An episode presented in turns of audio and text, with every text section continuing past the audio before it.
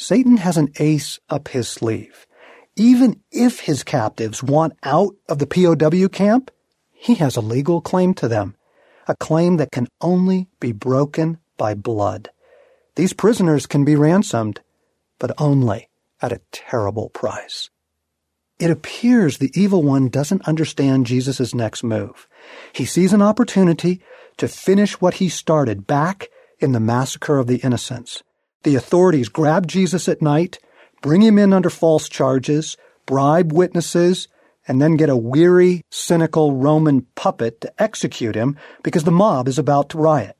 Jesus seems to have run out of options, lost his ability to maneuver. And yet this plays right into his plan, his secret plot to overthrow the rule of the evil one on earth.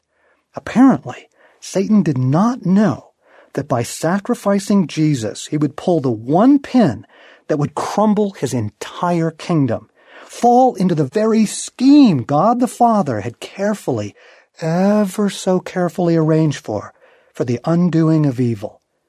We speak of God's secret wisdom, Paul wrote, a wisdom that has been hidden and that God destined for our glory before time began.